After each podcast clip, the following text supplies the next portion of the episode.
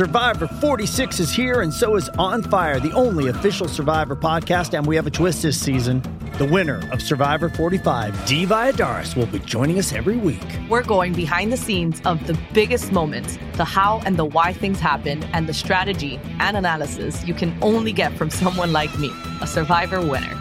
Listen to On Fire, the official Survivor podcast, wherever you get your podcast.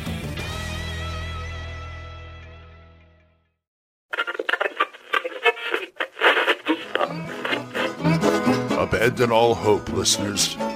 You're listening to Radio Grognard, the OSR podcast about stuff with your host, Glenn Hallstrom. Hiya, folks. Old Man Grognard here.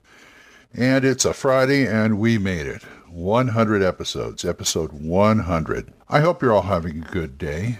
And I don't exactly know where I'm going to go with this, but I do have a few things to say. But first, I've got a couple of voicemails and an email to address the last episode I did about production values and color versus black and white and too much fancy and all that kind of stuff. So I'm going to play these back to back. First, it's Tim Shorts from Gothridge Manor, and then it's Rich. Go ahead, guys. Hey, Glenn, Tim Shorts from Gothridge Manor. I completely understand where you're going, coming from. Uh, and I understand where Frog God's coming from because they're a company they need to make money and everything. But the same breath, if they're not going to produce stuff in the system that I play, I'm less likely to purchase stuff. Not not to say that I still wouldn't, because I do have Pathfinder books. Although uh, they're sometimes very difficult to read because it's it seems like it's all stat blocks and no content sometimes. Um, so I agree with what you're saying and wish that there would be a little bit more of that. But like I said, game companies won't be around if they don't make the money. And I guess if their money is in five year Pathfinder, then you know I, I can understand that. But that's why when I go to my bookshelf, I usually pull out independent publishers' uh, adventures. So, all right, talk to you later. Oh man, I just wanted to jump in and agree with you here. Uh, when I first got my first, first fifth edition stuff, I was like, "What's the deal with this? These pages are slick. They're color printed.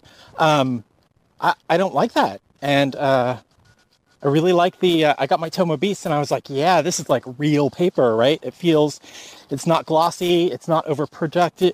Uh, overproduced. Um, and uh, yeah, I used to write in the margins of my books, and no, I don't now because I, I'm not going to ink that stuff up. You know."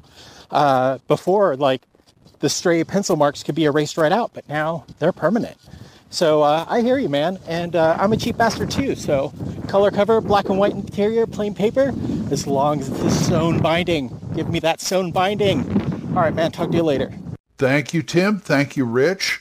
Rich, yeah, I understand.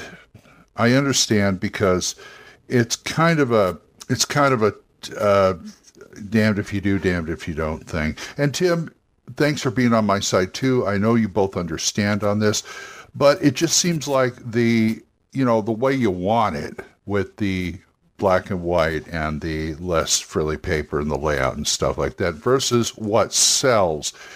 They always seem to cancel each other out, but when they cancel each other out, it always falls towards the slick side rather than the practical side. Fortunately, we have independent publishers, as he mentioned. So thanks for calling, guys. And I also want to read an email. I got an email on this subject from Mike Stewart, who is the host of Save for Half podcast and the author of Victorious by Troll Lord Games, a friend of mine. We go back a ways. And he said, Word. he goes on to say, there seems to be a tendency in our hobby to raise prices to what the market will bear. Since most of us old grogs are in our 50s plus now, we can afford the prettier books like Goodman's recent coffee table editions of Metamorphosis Alpha and Into the Borderlands. What worries me is that our hobby might go the way of model railroading. Namely, as the fan base ages, the items become more and more expensive. When that happens, it's harder to afford for a new guy to buy in and join the hobby. So fewer and fewer people join the hobby, thus the base gets smaller and prices go up even more because fewer people are buying, and so on in a vicious cycle. I hope that I'm not just being overly cautious, but I'd hate to see RPGs reach a point where it takes $150 plus to buy in and start playing. DM Mike, another cheap ass grognard. Thanks, Mike. I appreciate that, and I think you hit the nail on the head. I like what you said about the smaller and smaller group in the hobby because it gets too expensive for the buy-in, and I think part of that is nostalgia. It, it just seems in this hobby that oh okay we can reprint this stuff. Some of it's okay some of it clones but we're going to remember metamorphosis alpha and remember into the borderlands and remember you know all the judges we're going to reprint that really really fancy because our fan base has a bigger pool of money because they're older yeah right but i you're right it's it's wrong because if somebody wants to to have these they got to lay out the. I mean, young or old, they got to lay out the bucks. So I think we should be a little more judicious about the way we reprint things, not what we reprint. Now, thank God for PDFs and OneBookShelf, and WotC has print on demand. OneBookShelf has print on demand, which is a good thing. So there's that, but at the same time, if you're putting out a new game, like, say, a new edition, you really should think about what the market will bear and who do you want to reach. Do you want to reach Joe, 60 year old, who's been playing since he was 17 and probably has a really nice job and such that can afford this kind of thing? Or do you want to aim it towards the neophyte or the guy who just discovered it and oh this is interesting i want to get involved in this hobby? So you know you really got that's something you got to think about. I'm sure there are always going to be coffee table books type stuff but you're right they turn up more and more. So that's something to think about. Thanks mike. I really you don't know how much i appreciate that email. And also uh, folks i also want to say that i'm not trying to dog any particular publisher like I, I know I've mentioned Frog God several times, and I'm you know I I'm not I'm not trying to dog on Frog. They're one of my favorite people. They're one of my favorite companies who publish stuff. And if, you're going to go up, let me let me put it this way: if you're going to go up that high on price, they do it right.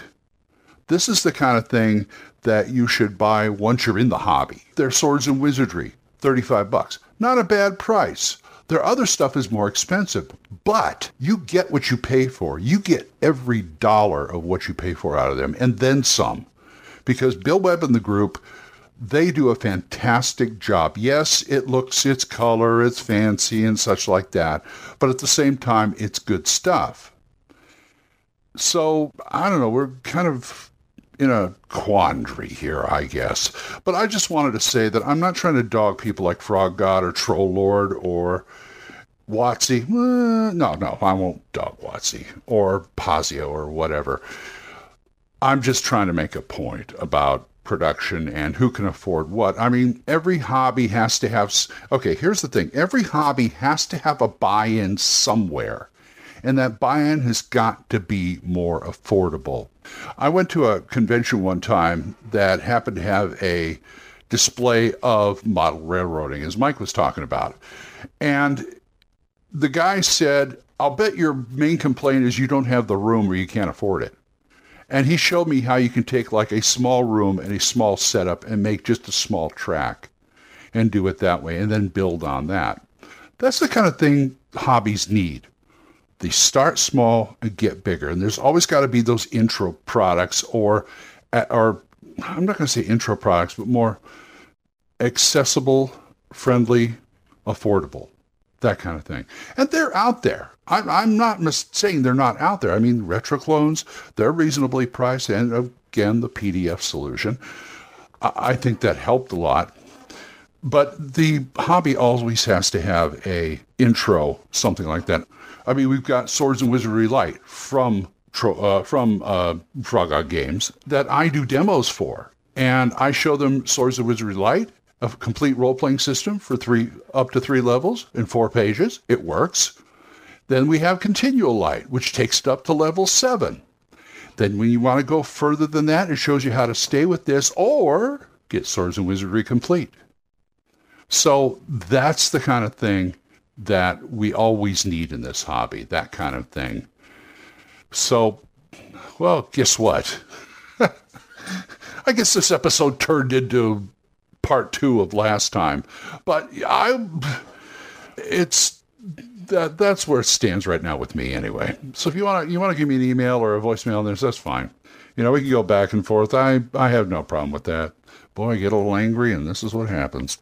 Okay, well, um, I do want to say thank you all out there for sticking with me till 100 episodes, and I hope I have 100 more. And your your feedback and your support has been phenomenal. There are people like Eric Tenkar at Tavern Chat, or Rich, or Tim Shorts, and let us not forget Colin from Spock Pit and his brother, Rocks Fall Everybody Dies. So I want to thank all you people out there for this. This isn't the last episode. This is just the 100th episode. So I want to thank you. Uh, when I started this hobby, I had imagination to spare.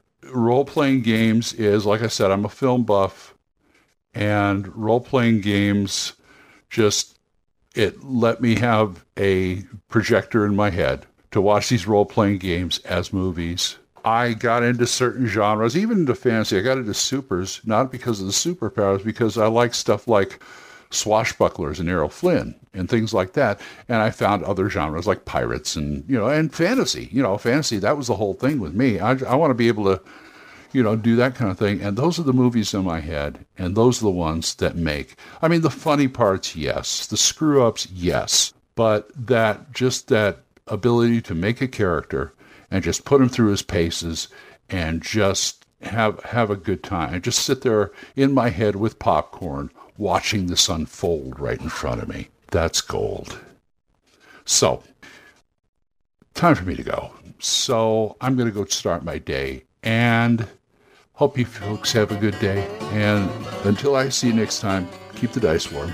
And I'll talk to you later. Bye bye. Questions? Comments? Send them to oldmangrognard at gmail.com.